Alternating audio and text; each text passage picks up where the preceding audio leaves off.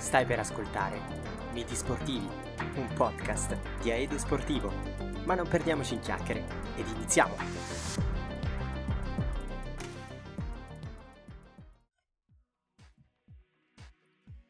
Ciao a tutti! Con l'episodio di oggi inizia una serie dedicata alla storia dei mondiali di calcio. Racconteremo tutte le edizioni del trofeo più prestigioso attraverso le partite e i protagonisti che hanno scritto la storia di questa competizione nell'attesa del mondiale che si disputerà in Qatar questo inverno. Quindi mettetevi comodi e iniziamo questo viaggio. Il primo mondiale, Uruguay 1930. 1928, Amsterdam. Il congresso della FIFA, riunitosi sotto la presidenza di Jean decide l'istituzione di un nuovo torneo che avrebbe coinvolto le nazionali di tutto il mondo. Per la sua organizzazione si candidano diversi paesi europei, Italia, Ungheria, Paesi Bassi, Spagna e Svezia, insieme ad Argentina e Uruguay. Il presidente sosteneva quest'ultimo paese sudamericano, che avrebbe festeggiato il centenario del giuramento della Costituzione il 18 luglio del 1930 L'Uruguay, che aveva vinto l'oro olimpico nei tornei del 24 e del 28, prevedeva come pezzo forte nella propria candidatura la costruzione di un nuovo stadio, il più grande del mondo, e oltretutto le autorità uruguayane promisero di rimborsare le spese a tutti i paesi partecipanti. Al congresso della FIFA tenutosi a Barcellona nel 1929, la scelta unanime cadde proprio sull'Uruguay. Pochi giorni dopo il congresso sorsero i primi problemi.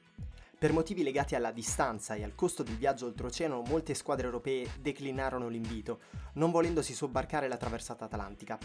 L'Austria, la Svizzera e la Cecoslovacchia, che avevano delle squadre molto competitive, negarono la loro adesione, giustificandosi con il rifiuto da parte delle società a pagare gli stipendi ai giocatori selezionati. L'Italia, fresca vincitrice della Coppa internazionale, non partecipò e nacquero così delle forti polemiche con i dirigenti uruguayani, polemiche che termineranno addirittura solo dopo il secondo conflitto mondiale. Scozia e Inghilterra rifiutarono per una questione di principio. Dato che il calcio era nato dalle loro parti, non vedevano di buon occhio una competizione del genere. I britannici, ritenendosi campioni del mondo a prescindere, rifiutarono l'invito e lo faranno anche ai mondiali del 34 e del 38. Così, prima del termine stabilito per febbraio 1930, nessuna squadra europea aveva accettato l'invito. In extremis, grazie all'intervento conclusivo di Jules Rimet, quattro squadre europee accettarono l'invito.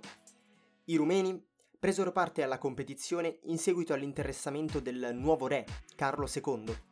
Fu proprio lui a occuparsi della selezione della squadra e a negoziare con i datori di lavoro per assicurare i giocatori che avrebbero mantenuto il loro impiego una volta di rientro dal mondiale. Sì, perché a quel tempo i calciatori erano dei dilettanti e per sopravvivere lavoravano come qualsiasi cittadino. I francesi accolsero l'invito finale di Rimet, il quale si impegnò personalmente riguardo ai permessi da concedere per i calciatori che dovevano assentarsi per 60 giorni dal lavoro, e i belgi vi parteciparono solo dopo le pressioni del vicepresidente della FIFA e futuro presidente Rudolf Sidryers. Il Conte Verde, piroscafo italiano, salpò da Genova per le Americhe e trasportò il gruppo rumeno, il gruppo francese e quello belga, insieme a dei normalissimi passeggeri, questa imbarcazione trasportò anche il presidente della FIFA e la Coppa del Mondo, che era custodita nella cassaforte di bordo. Questo trofeo, creato nel 1929 dallo scultore francese Abel Lafleur, rappresentava Nike, la dea greca della vittoria, con un calice ottagonale sulle spalle. Alta 35 cm con un peso di 3,8 kg, costò 50.000 franchi dell'epoca. Nel 1946 questa coppa verrà ribattezzata Trofeo Jules Rimet in onore proprio del presidente e del creatore dei mondiali. Questa celebre coppa però avrà un destino beffardo, infatti nel 1983 a Rio de Janeiro verrà trafugata e probabilmente poi verrà fusa. I calciatori sfruttarono questa lunghissima traversata per provare alla buona ad allenarsi sui ponti di bordo, spedendo un'infinità di palloni in mare e disturbando i normali passeggeri. La Jugoslavia viaggerà nella nave a vapore Florida che salterà da Marsiglia e infine arriveranno tutti quanti nella capitale Montevideo il 4 di luglio. Quindi la prima Coppa del Mondo fu l'unica senza un torneo di qualificazione e si basò appunto sull'adesione al semplice invito. Le squadre partecipanti alla prima edizione della Coppa del Mondo furono 13. Francia, Belgio, Romania e Jugoslavia per l'Europa, le sudamericane Uruguay, Argentina, Brasile, Bolivia, Cile, Paraguay e Perù, e infine le nordamericane Messico e Stati Uniti. Nell'estate del 1930 l'Uruguay proiettava l'immagine di un paese moderno europeizzato, che voleva essere grande e il mondiale era proprio l'evento simbolo del suo sviluppo. La capitale Montevideo allora disponeva solamente di due stadi di livello internazionale, ma certamente non adeguati ad accogliere quelle decine di migliaia di appassionati che avrebbero voluto assistere alle imprese della Celeste, la nazionale uruguayana. Prosiros, 5.000 posti, e Parque Central, 24.000 posti, erano le canchas, le case, di Peñarol e di Nacional, due fra le massime esponenti societarie di Montevideo, e proprio dall'insufficienza di questi due impianti nacque l'idea di quello che poi sarà l'Estadio Centenario, Costruito in 5 mesi ad un ritmo serrato con 3 turni nelle 24 ore, sarà pronto solamente il 18 luglio, giorno del debutto dell'Uruguay, e sarà capace di ospitare ben 80.000 spettatori. Insomma, per l'Uruguay si trattava dell'occasione d'oro, diventare campione del mondo in casa propria, battendo le due nazioni nemiche e più grandi del continente, l'Argentina e il Brasile. Il torneo ebbe luogo dal 13 al 30 di luglio e fu l'unico mondiale che appunto si giocò in una sola città, Montevideo, la capitale. Le 13 squadre furono divise in 4 gruppi, uno di 4 squadre e gli altri da 3. Ogni gruppo si svolgeva come girone all'italiana, quindi c'era l'assegnazione di due punti per la vittoria e un punto per il pareggio. Le quattro vincitrici passavano alle semifinali. Uruguay, Argentina, Brasile e Stati Uniti vennero considerate le teste di serie. Il sorteggio si tenne appunto nella capitale, Montevideo, solamente quando tutte le quante le nazionali arrivarono nella città e le prime due partite della storia dei mondiali, iniziate in contemporanea il 13 luglio alle ore 15, furono Francia-Messico 4-1 e Stati Uniti-Belgio 3-0.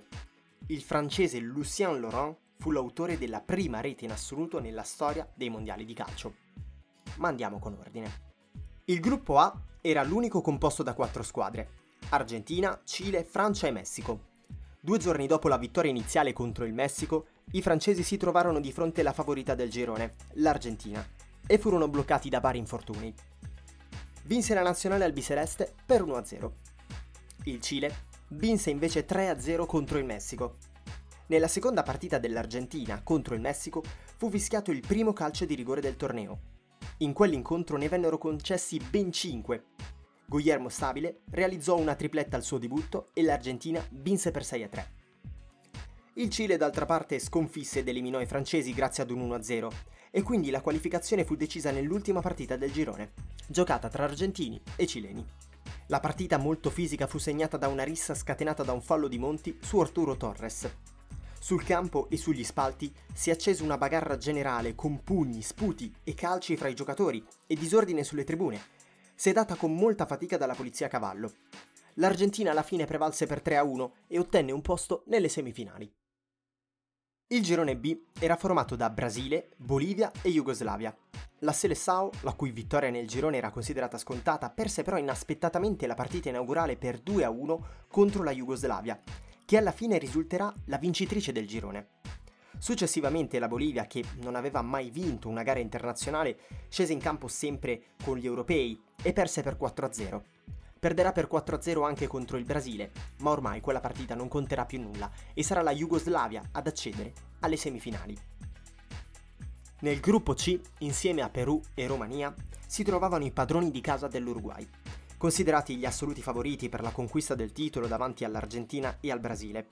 Nella partita iniziale Romania-Perù ci fu la prima espulsione, quella del peruviano Placido Galindo al settantesimo minuto. I rumeni in 10 dal primo tempo per la rottura di una gamba del difensore Steiner sfruttarono la ritrovata parità numerica, segnando due gol negli ultimi minuti e vinsero la partita per 3-1. Questa partita è tuttora ricordata come la partita con meno spettatori nella storia dei mondiali di calcio, circa 300. A causa dei ritardi durante la preparazione dello stadio del centenario, il debutto dell'Uruguay fu posticipato a 5 giorni dopo l'inizio dei mondiali, L'inaugurazione dell'impianto esattamente 100 anni dopo la nascita della Costituzione uruguayana fu preceduta da una cerimonia celebrativa per il centenario della Repubblica. I padroni di casa vinsero di misura contro il Perù per 1-0, ma il risultato venne giudicato una prestazione scadente dalla stampa di casa. L'Uruguay però sconfisse facilmente la Romania per 4-0 maturando il risultato completamente nel primo tempo ed approdò alle semifinali. Nell'ultimo girone furono inclusi Stati Uniti, Belgio e Paraguay. Nella prima partita gli americani sconfissero i belgi per 3-0 e il secondo incontro del girone, Stati Uniti-Paraguay, finì anche questo 3-0, giocate in condizioni di vento proibitive. Con gli Stati Uniti già qualificati restò inutile l'ultima partita finale, che fu vinta dai paraguayani per 1-0 contro i belgi. Quindi, le quattro vincitrici dei gironi, Argentina, Jugoslavia, Uruguay e Stati Uniti, passarono alle semifinali, le quali terminarono con lo stesso punteggio, 6-1 per le nazionali sudamericane. La prima fu giocata il 26 di luglio fra Argentina e Stati Uniti allo stadio del Centenario, il cui campo era allagato per via della pioggia. Fu una partita violenta. Gli americani persero il centrocampista Rafael Tresi che si ruppe una gamba dopo soli 10 minuti di gioco. Il primo tempo si concluse con l'Argentina avanti per 1-0 grazie a un gol di Monti e nella seconda frazione di gioco gli americani però furono travolti dalla velocità degli attaccanti argentini e il match si concluse appunto per 6-1. L'altra semifinale tra Uruguay e Jugoslavia si svolse il giorno seguente.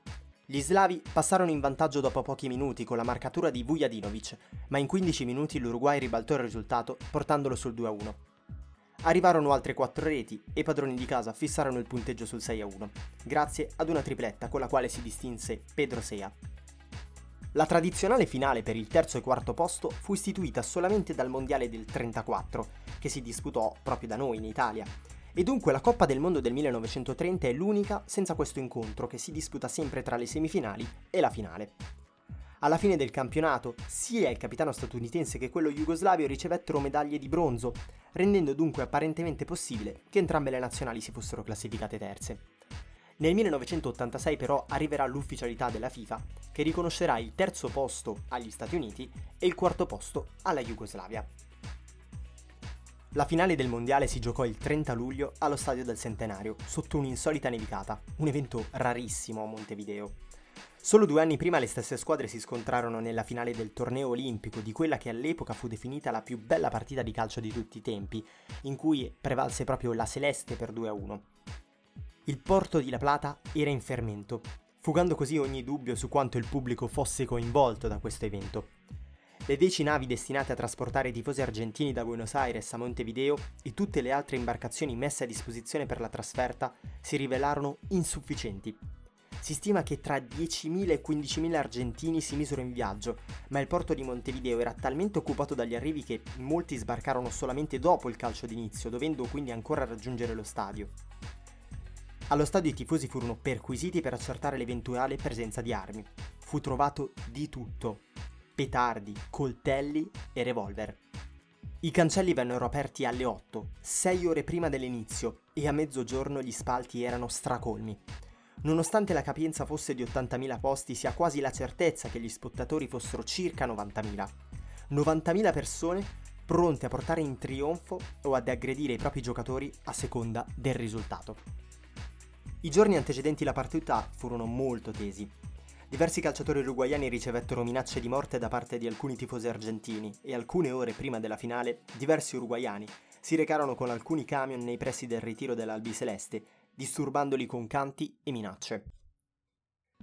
La stessa sorte capitò al direttore di gara, il belga Jon Langenus, il quale impose alla FIFA poche ore prima dell'incontro la stipulazione di un'assicurazione sulla vita a favore della propria famiglia e pretese inoltre che gli venissero messi a disposizione ben un centinaio di poliziotti e una nave al porto pronta a partire entro un'ora dal fischio finale nel caso in cui avesse avuto bisogno di scappare.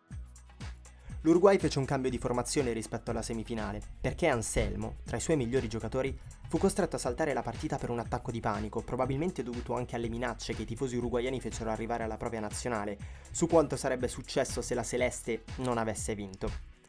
Il compito di sostituire Anselmo fu affidato a Castro, un centroavanti privo della mano destra, perso in un incidente sul lavoro all'età di 13 anni. Le formazioni scesero in campo adottando due moduli offensivi e speculari, il 2-3-5. Fu una partita che non deluse affatto le attese, disputata a viso aperto da entrambe le contendenti.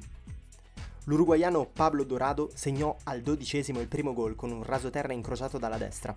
La risposta dell'Argentina non si fece attendere e otto minuti dopo erano di nuovo in parità, grazie ad una rete di Carlos Peuselle. Stabile, capocannoniere del mondiale siglò poi la sua ottava e ultima rete, portando in vantaggio gli ospiti con il punteggio provvisorio di 2-1. Nel secondo tempo l'Uruguay prese coraggio e migliorò il proprio gioco. Monti fallì l'occasione del 3-1 per l'Argentina e nell'azione di contropiede, organizzata da numerosi calciatori, l'Uruguay ristabilì nuovamente la situazione di parità con un gol di Pedrosea. Dieci minuti dopo, un gol di Santos Iriarte portò in vantaggio l'Uruguay e in chiusura fu la volta proprio di Castro che siglò la rete del definitivo 4-2. L'Uruguay è campione del mondo 1930. Il giorno seguente fu proclamata festa nazionale in Uruguay, mentre a Buenos Aires il consolato uruguaiano fu preso a sassate. Il successo della prima Coppa del Mondo di calcio della storia, tanto sul piano economico e commerciale quanto su quello sportivo, spazzò via ogni resistenza residua, inaugurando un appuntamento che ogni quattro anni tiene con il fiato sospeso gli appassionati di tutto il mondo.